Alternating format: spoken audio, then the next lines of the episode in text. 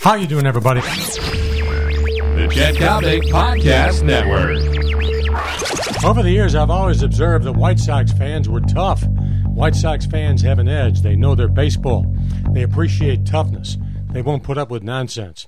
How you doing, everybody? I'm Chet Coppock. This is Coppock on Sports, brought to you by my good friend John Coyne, the man in charge, the longtime owner of American Taxi, Chicago's primetime taxi service. White Sox fans, if you're out there, I want you to hear me out.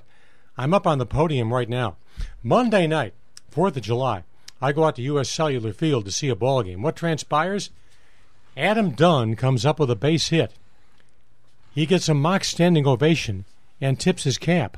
Later on in the ball game, he does hit a home run, which happens to win a ball game for the White Sox, and the ballpark goes into a frenzy, and he gets a curtain call. He gets a curtain call. This guy, as I speak right now, is two for 56 against left-handed pitchers. He's been a complete albatross on Ozzie Guillen, hitting coach Greg Walker, Jerry Reinsdorf, the entire ball club. He doesn't draw flies. He hasn't impacted the box office. And the guy hits one home run, which is what you're paying him to do. He should have 20 home runs right now. He's nowhere close. He's going to end the year with a batting average of about 190. He hits one home run and gets a curtain call. White Sox fans, you have gone soft. You're supposed to be the tough guys. The guys over on the uh, north side, 71 blocks north of the confines with the manual scoreboard and the ivy, they're supposed to be the softies, the cuddly people. You're supposed to be nails tough. You're the guys who chew the caps off bottles.